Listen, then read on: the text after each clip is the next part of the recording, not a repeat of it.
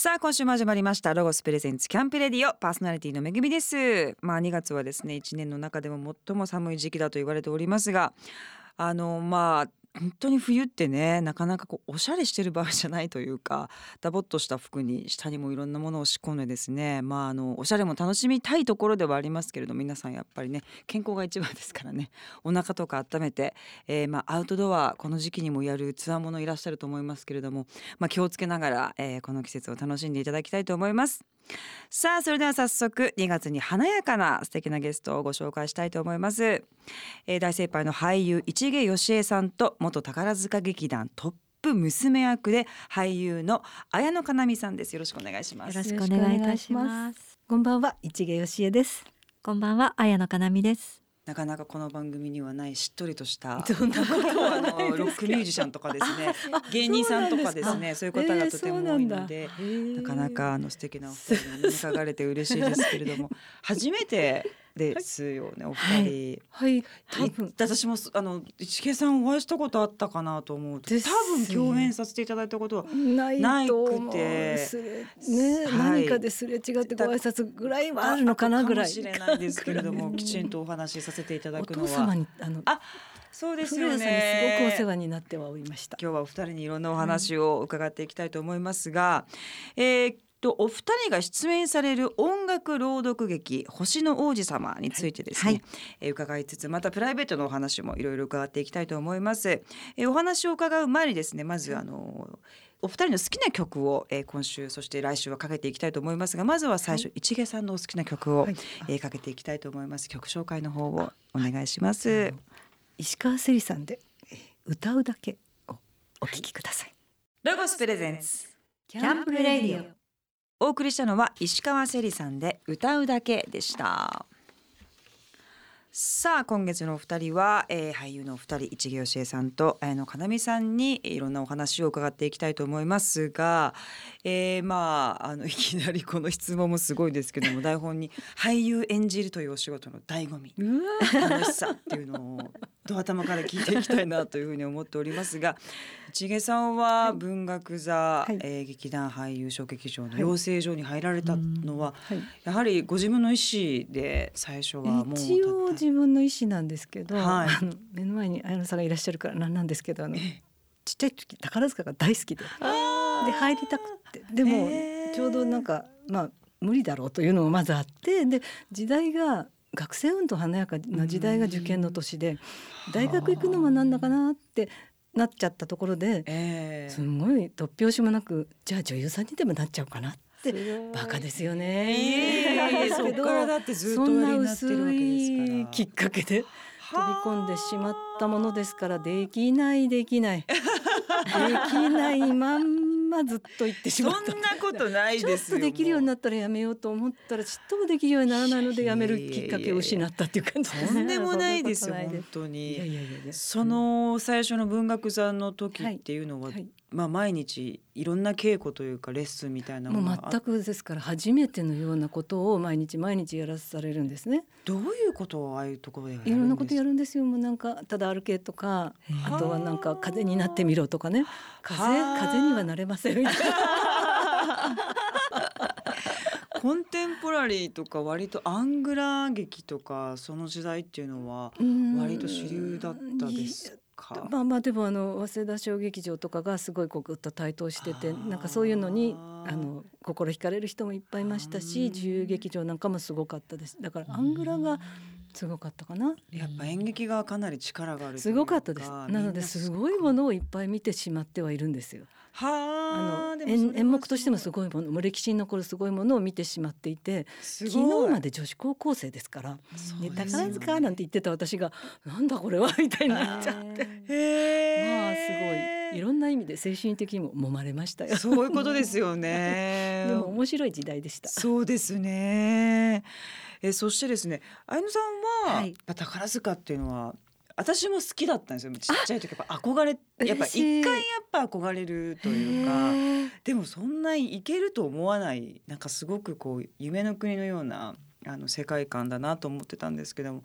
きっかけというかやっぱ学校ですにねあ行くんですよね。そうですね私は高校、えー、と1年生の時にたまたまあの衛生第二放送っていうのを当時やっていて、はい。はいはいそれで中継でやってたのを見て、ええ。それまで全く知らなかったんですけどあ雷に打たれたみたいな感じで。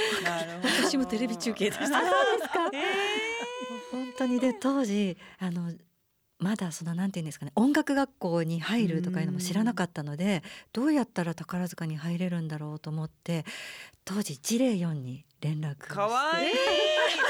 今使ってる人いるんですかね。うんいないでしょうね。携帯とか持ってなかったのでそうですよね。104にかけて、うん。宝塚の電話番号教えてくださいって、まあ、群馬だったんですけど私、はい。群馬県出身なんですけども宝塚が地名になってることも知らない無知具合だったので宝塚いっぱいあるんですけどって言われて。あじゃあ一番上のをって言って何かしら劇団に関わってると思って、すごい行動力はい、でも全く全然関係ない。なんか芸能宝塚出身の方がいらっしゃる芸能事務所につながって、えー、それすごい。それも面白いですよすね。であのその方がす ご親切に音楽学校のあの電話番号を教えてくださってそこで願書を取り寄せるっていうことがありました。へえ でそっから実際。そうですね。はい。親に内緒で、えー、すごい行動 いやい力やいやそれ絶対も運命ですよね。すごいですね。宝塚の八百屋さんに繋がっちゃったかもしれないですそうよね。そうなんですよね。でもそんなところに繋がったんだからやっぱりなるべくして。本当ですねなんかドキュメンタリーとか見たことありますけどあの学校は本当大変そうじゃないですか。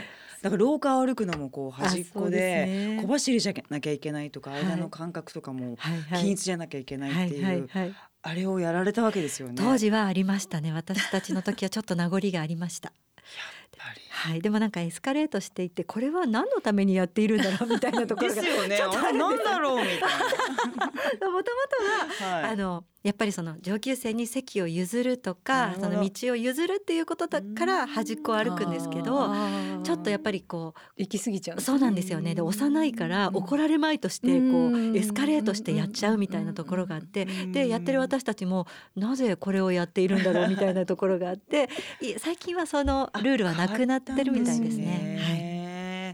いやお二人とも稽古とレッスンにこう揉まれた日々を過ごしたっていう共通点がおありだと思うんですけど一芸さんの中でこうターニングポイントといいますかこの作品やったから何かこう自分の概念が変わったみたいなことの作品ってえーどうだろうどうでありますか？いやあのテレビで一作みんなで作るのがすごく楽しいなって思ったドラマはあったんですけど、ううんんでもそそれそれそれだから私が変わったかどうかわかんないです。ね。あでもなんかこう楽しいなっていうふうにそう思うそうですね。あようのになっなんかた ずっとあの綾野さんにもそんな話してるんですけどあのあんまりその表に出たいタイプでは得意じゃないタイプなんですね。なんですけどみんなんで物を作るのはすごく好きだからそのたまたまそのドラマでみんながすごく役者たちが仲良くなってっていうその空気感がすごく楽しくてうん何か作ることは楽しいなってその時に思いました。じゃあ今のやっぱりこう長く続けていらっしゃるモチベーションもそういう思いが一番強くある感じですかうね。んなんか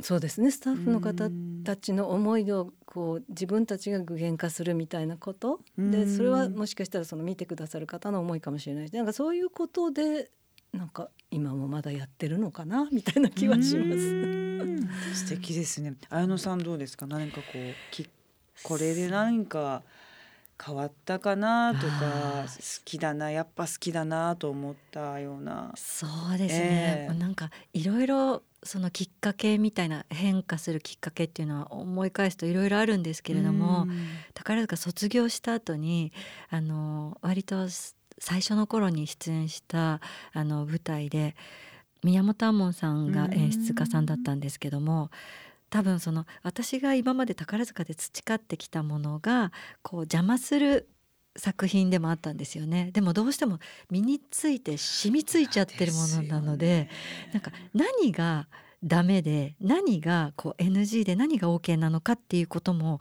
こう気づけない時があって、でもその君があの君を否定するわけじゃないんだけど君が培ってきたものを180度変えてほしいって言われた時に難しい。そうですね。でも結構その熱血な方なので、まあ、君でこう初日が開かないぐらいなこうプレッシャーがかかった時があったんですよね。みんなの前でしかも。あそうですね。ね。でもなんかそれがなかったらまあ逆に言ったらまあ自分もそのこれまで培ってきた宝だしそれがあって私もちろんっていう部分分があったかもしれないんですけど追い込まれたことで何がダメなんだろうっていうのをすごく模索した時期があってそれが、まあ、そこまで言ってくださったことが逆に宝だったなっていうことがありましたね。それでなんかこうギューッと固まっちゃってあでも固まった時期もありました。嫌いになっちゃう人もいるじゃないですか。すねごいですね。まあポジティブで素晴らしいですいね。やでももうその時期を経て、ももうでも初日が迫ってるかやららなきゃいけないという。っていうのがありましたね。それはでもすごい経験ですよね。もうギューッとこう舵を切るというかねスタイルを変えなきゃいけないっていうのはんん大人になってからってなかなかないですもんね。普通に生活してるはいとあい。いんだよそれでってそのまま優しく言ってくださることの方が多かったので。いやそうですよね本当にいや素晴らしいですけどもでも市毛さんはもう本当長く続けて長いだけなんですいやいやらっしゃるっていうのは何か秘訣とかあったりするんでしょうか？えー。もうなできなかったから でもまあでもうこれでいいでしょって思ったら確かになんか、うんだと思いますだから同期なんかでも芝居の上手い人ほど先に辞めていったので 満足しちゃいけないんですね。いやいやいなんかみんなよく言いますけどやっぱそうなんですね。さあ、えー次のコーナーではですね、まあ、市毛さんと綾野さんが出演される音楽朗読劇「星の王子様」についていろんなお話をたっぷり伺っていきたいと思います。さあ次は綾野さんのリクエストを、はいえー一曲かけたいと思います。曲紹介お願いします。はい、ジプシーキングスでバンボーレーをお聞きください。ロゴスプレゼンツキャンプレディお送りしたのはジプシーキングスでバンボーレオでしたさあ2月の5日にですね南青山に新しくできましたバルームというですね劇場ちょっとバーのような空間もあるというおしゃれな空間だということなんですけれども、えー、市毛義恵さんと綾野かなみさんがご出演される音楽朗読劇星の王子様が上映されます。まあ、星の王子様は本当にたくさんの方がいろんな形で表現されている舞台ですが今回音楽朗読劇というまたちょっと新しい形だなと思いますけど、はいこれはどういうような舞台ないんでしょう？う舞台ですか？今稽古絶賛稽古中ですよね。はい。はい。どんな表現になりそうですか？二十五曲え盛り込む。そんなに？そうなんです。ほぼ彼女ですけどね。そんなことないです。いやいやいやご一緒に歌うっててことですか？歌うんです。歌って読んで。え大変なやつですよ。本当に。まさかこんなに二十五曲もあるとはね。えねえねえ演奏家の方もいらっしゃったりするんですかそう。なんです。あこの方が一番大変よね。そうですね。みんなと。ずーっとずーっと弾いてくださるんです。はい。大変。私たちだけじゃなくて何組もあるんでみんな違うんです。そのえみんな違うんですかやること？みんな違。うんです。あの内容は一緒なんですよ。内容は一緒ですけどあのタイミングが違ったりキキーが違ったり。あタイミングも違うんですか？ちょっと違うみたいですね。本当に偉い人がこの世にはいるのよね。そうですね。変。えすごいやること多そうな舞台だなってお多いんです二やるこ。と多いんですそうですね。うっかりこう台本から目離すと帰れなくなるんで怖い怖い。そうですドキドキしないで本番を迎えたい私もそう思い本当ですね。だって本番もえっと皆さんは一日はい一日二本あの本番は二回公演なんですこのこの世に一回二回しかないものなんですですね。そこまで自分を追い込んで。なんでこの年になって追い込まなきゃいかんのよと思いますよ。役者役者ってそうですよいやいやいねやいやいや尊敬します楽していきたいと思って。んの。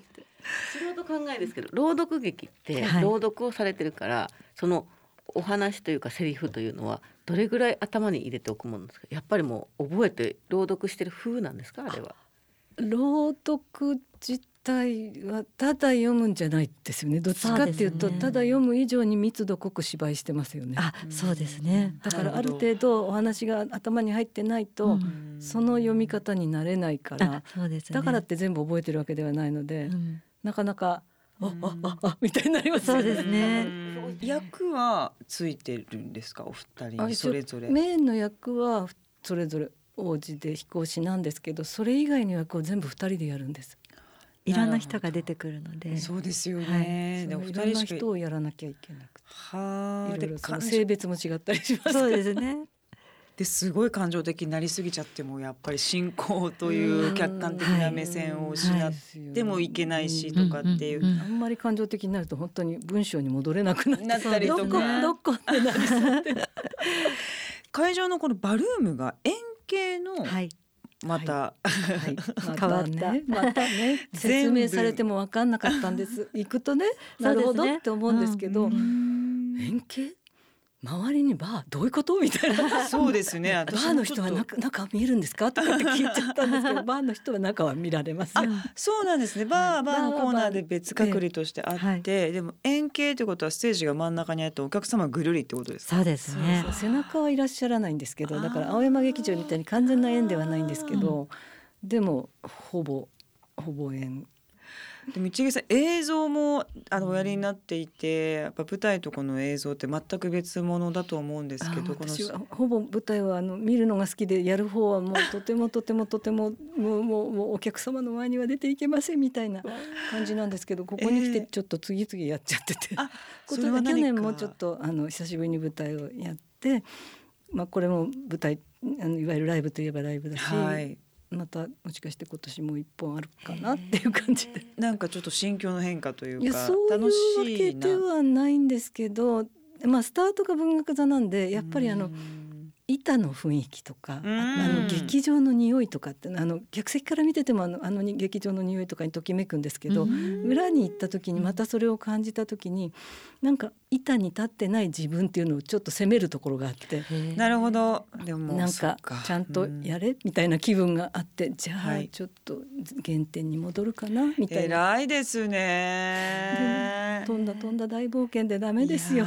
偉いです本当に舞台はもう私からしたら修行っていうかもう本当に。ですよね。もう本当に逃げ場がないか、はいもう時間は流れていってるから本当に逃げられないじゃないですか。やっぱ2時間のものを1ヶ月向き合うっていうのはねやっぱすごいりもう分かんなくなっちゃいますし何が正解なのかとですよね。かですよ修行ですよ。だからすごい本当3本年におやりになる人とかもうすごいなと思っちゃいます、私もだから尊敬出てる人を尊敬してます。しますよね。ラブです。本当にいや本当に私もそう思います。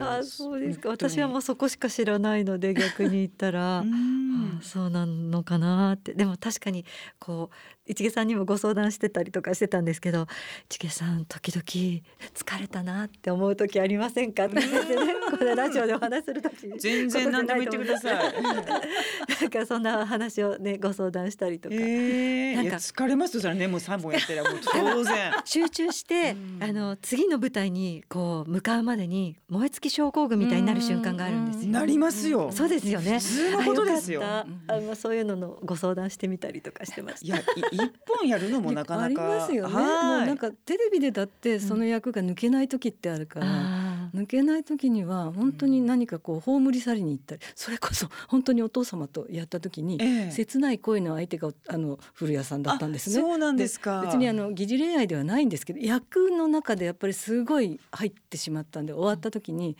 そのロケ地にもう一回行きましたもん。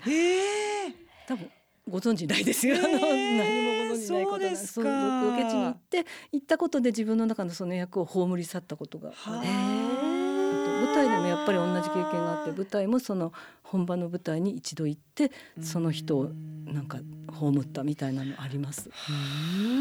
別に入り込むタイプじゃないんですよ。私、うん。あの憑依型では全然ないんですけど、えたまにある。へごくたえまに。わかります。考え方がなんか自分と違う考え方に日常生活もなんか役の考え方になっちゃってて、なんなんかの時にたまになった時に何かしないと別の儀式をしないと日常に戻れなくなる時がそこに行くとなんかより深まりそうなんですけど、もう終えることができるんですね。終えることがそれはできましたへえ面白い。ちょっとそれはあの外国のものだったんで抜けなくて次時代劇の台本があるのに無理です。なんか全然時代劇のセリフが入ってこなくてダメだこれはっていうのではあちょっとそういうことがありました昔昔そういうこう浄化する時間を作らないとダメなのかもしれませんね。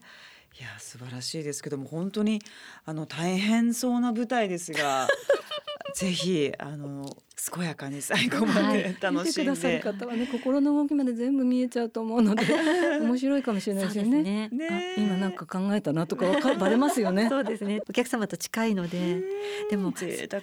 星の王子様っていうそのサンテクジュベリのもう戯曲の持つパワーが本当に素晴らしくすごいですよて、ね。はい、もう毎回お稽古してても、わあなんて素敵な作品に携わらせていただいてるんだろうってあよかったなって思う瞬間がたくさんあるので、セリフも素敵ですしね。そうですそうなんでねす。そうなんです。逃げ出したくなる気持ち半分、でもこれに出会えてよかったなって思う感動半分。す。あーもうぜひ皆さん目撃していただきたいと思います。さあここでまた一曲曲を聴いていきたいと思いますが、次は一芸さんのリクエストでございます。ララファビアンでブロークンボーです。お聞きください。ロゴスプレゼンツキャンプレディオ。お送りしたのはララファビアンでブロークンボーでした。さあここからはアウトドアをもっと楽しむためにロゴスからとっておきの情報をお届けするコーナーアイデアタイム GoTo800 です。今回のこのコーナーのパートナーはロゴス公式 YouTube チャンネルに出演している人気 YouTuber どっちゃんです。こんばんはロゴス公式 YouTube チャンネルに出演しているどっちゃんです。どっちゃんは冬の楽しみは何ですか？王道なんですけどおでん。いいね。いや私もこの間久々食べておでんめっちゃ美味しいわと思った。美味しいですよね。何好き？私ちくわぶなんですよ。ちくわぶだって？ほん？私こんにゃく。あー美味としたい豆腐入れないですよね。豆腐入れないです。豆腐ね関西っていうかまあこっちの西は入れるんですよね。おでんの中にね。豆腐も美味しいんだよね。あちょっとやってみます。ぜひぜひぜひぜひ。ちくわバター入れたら美味しい。バター？バター？わんぱくわんぱく。それでバター。あまあでもいいね。ちょっとなんだ。ちょっとでもなんかこうココクがね出ていいかもしれない。バターちょっと。大根バター？うん。はあ斬新だけど美味しそう。美味しそうかもね。ちょっとだけ。でネギとか九条ネギとかとかやったらいいかなと思いますけども。まあ一切アウトドアはねはい関係ない話。でいいんですよ。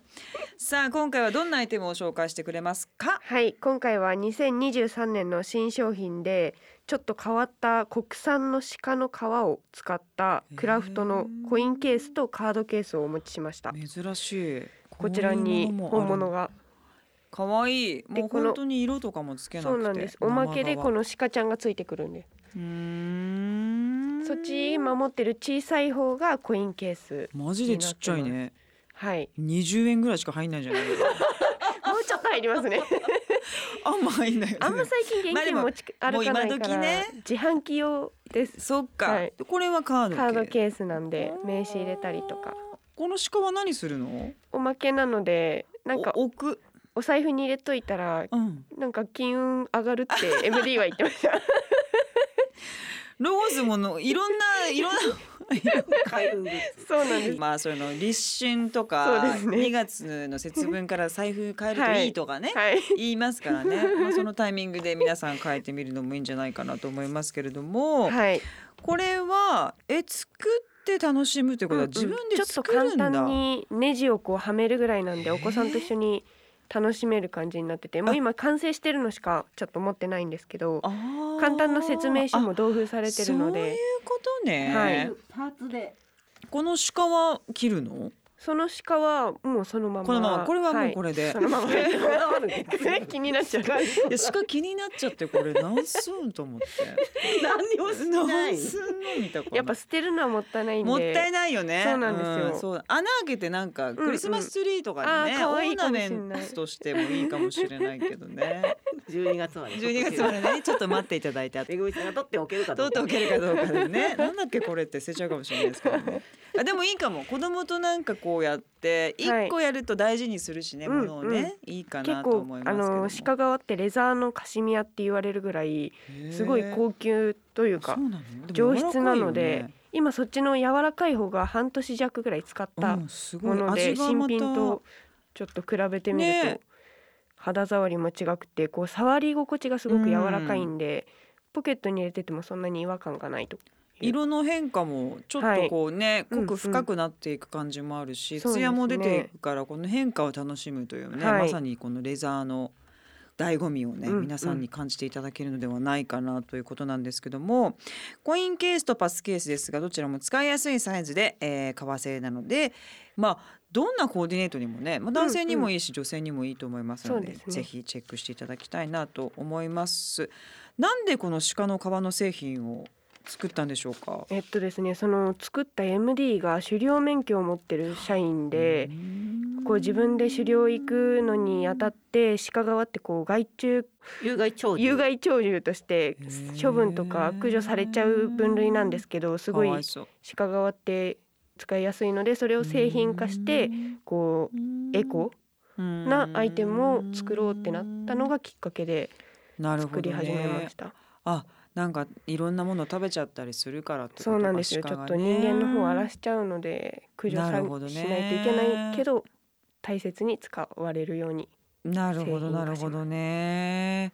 クラファンでやったんですね、はい、これは。クラファンで400%以上達成してすごいね。すごい好評だったのへで、えなちょっとるほど。これからにも期待です。うーんまたね商品展開する可能性もあるということですので、ぜひ皆様チェックしていただきたいと思います今日紹介したロゴスの国産鹿革のクラフトコインケースとカードケースは全国のロゴスショップや直営店舗またはロゴス公式オンラインショップで購入いただけます気になる方は番組ホームページでもチェックしてみてくださいホームページのアドレスはキャンプレディオ .jp です。どっちゃんどうもありがとうございます。ありがとうございました。ロゴスプレゼンツ。キャンプレディオさて2月のマンスリーゲストは俳優の市毛よしえさんと綾野かなみさんをお迎えしておりますが、えー、まあこの番組はあの割と美容とか健康とかそういったお話もよくさせていただいているんですけれども綾野さんはオンラインサロンはい。で特別に本当に良かったスキンケアメイク用品などをご紹介されているということなんですけどはい。美容がお好きなんですいや私全然気にしてなかったタイプだったんですけどもう夜年並みには もうちょっと。あもうここでちゃんとやらないとやばいっていう瞬間が2年前ぐらいにありまして。感じたんですね。はい。もうここでやらなくて いつやるみたいになって、そこからなんかいろいろ調べたりとかしてで本当に偶然なんですけどこのめぐみさんとご一緒させていただくってもう決まるずいぶん前にいろいろ YouTube とか私拝見させていただいていて私のですか？そうですあすいませんありがとうございます。はい、だからあなんか不思議だなご縁が本当ですつなね。がって嬉しいと思ってます。この仕事ってまあお二人の舞台もそうですけどとにかく体力が、はいその辺のケアというかどんな仕事ですよね？どんな仕事じゃないですか、はいはい25時までやはいやってるとか、運動とか別に特には、運動も40まで全然しなかったんですけどでそれはあの太んなかったんでうん。しなくていいんだって勝手に思ってたんですけどちょっと40あたりからあそうじゃないなとふと感じることがあって、うん。でその時に偶然登山に出会ってそこからちょっとあのアウトドア系にっていうか体を動かす人になってそれはあの偶然なんですけどそれなかったら今私ちょっと大変なことになってたかもしいれない。や。すごいですよね。40からこうぐーっと運動を。ですけどね本格的ないやい登山やでもほら日には焼けるし本当にこのこの仕事的に、うん。あの俳優業的には全然いけないことばっかりなんですけどそうでしょうか。でもそっちのおかげで心健康に生きられたので、大事なそっちを選んだかなというところで。素晴らしいですね。ね。運動なんかやられてますか？体力系は。だって舞台三本とかやると。そうですね。でも舞台以外の時間は実は私はあまりやっていなくて。舞台がでも運動ですよね。そうですね。あのお稽古か続けてないんですか？続けてないです。もったいない。でもまあありがたいことにそのまあ公演の中で踊りの場面があったりするので、うんそその時にまあ舞台のまあ前後とかではストレッチとか必ずするようにはしているので、まあ、舞台が続いていることで体を動かすことが保たれているのかなっていうところはありますかね。まあ確かにそうですよね。ね。あとやっぱその風邪ひくわけにいかないからものすごくケアしたりね。管理したりっていうのはやっぱ舞台役者さんは本当にあのやってますよ。運動もケアもやってらっしゃる方は本当にあの舞台以外の時間でもやってるので私はちょっと怠け者の方だと思います。年三本やってるだけでもすごいですから。ですよね。さあそんなお二人いろいろ伺ってきましたけれども、えー、先ほどからお話伺ってます。音楽朗読劇星の王子様は2月の5日南青山バルームにて14時の回と19時の回2回お二人で行われます。素敵な朗読劇ですのでぜひ足を運んでみてください、えー、公演の詳細星の王子様朗読劇で検索してみてください。えっ、ー、とこちらの公演はですねえっ、ー、と市毛さんと矢野さん以外にも4日にはストーリーサさんと平野綾さん。初日だった1月の26日には小倉久弘さんと水夏樹さん。が、えー、コンビとなって皆様、えー、上映されておりますのでぜひチェックしていただきたいと思います、えー、市毛さんはですね大ヒット上映中の映画ラーゲリより愛を込めてこちらにも出演されております。こちらもぜひ皆様ご覧になっていただきたいと思います、えー、その他市毛さん綾野さんのですね活動は公式ホームページ SNS をチェックしていただきたいと思います。じゃあ最後にお二人からリスナーの皆様にメッセージをお願いいたします。あのはい今散々大変だ大変だって。言いましたけどでもとってもその大変さが楽しいなとかあのこの葛藤もあの喜びに変わるのが舞台だなっていつも日々思ってるのであの皆様の前でお届けできる時にはとても素敵な作品に仕上がっていると思いますのでぜひお楽しみにお越しください。ありがとうございます。じゃあ市毛さんもお願いいたします。なんかあのあのさんのおっしゃるのを聞いてたら痩せる思いになっちゃうでも、はい、楽しんでやりたいと思っております ぜひお越しください、あの来週も引き続き、はい、いろんなお話を伺っていきたいと思います、はい、来週はですねまあアウトドアのお話やまあ将来のビジョンについてもいろいろ伺っていきたいと思います。来週も引き続きお使いください。どうもありがとうございました、ありがとうございました。高知県須崎市にあるロゴス初のキャンプ場ロゴスパークからのお知らせです大人気イベントロゴスパークフェスタの特別版が2月11日と12日の2日間にわたって開催されます。ロンドンブーツ1号2号の田村亮さんを MC にお迎えして行うアウトドア運動会や四国各地から美味しいグルメと可愛い雑貨のお店が集まるロゴスパークマルシェなど一日中エンジョイアウティングできるコンテンツが盛りだくさんです。ぜひロゴスパークフェスタに遊びに来てください。2月中旬よりロゴス直営の施設でファミリーセールを実施します。京都府城陽市にあるロゴスランドでは18日、19日、25日、26日の4日間高知県須崎市にあるロゴスパークでは12日と25日26日の3日間で開催します。ファミリーセールはそれぞれの施設内で使用していたテントやグリルをはじめたくさんのアイテムが特別価格でゲットできるお得なチャンスとなっています。またスペシャルワークショップも実施しますのでご家族で遊びに来てください。詳細はロゴスランドまたはロゴスパークのホームページご覧ください。この番組の過去の放送はラジオ日経番組ホームページのポッドキャストから聞くことができます。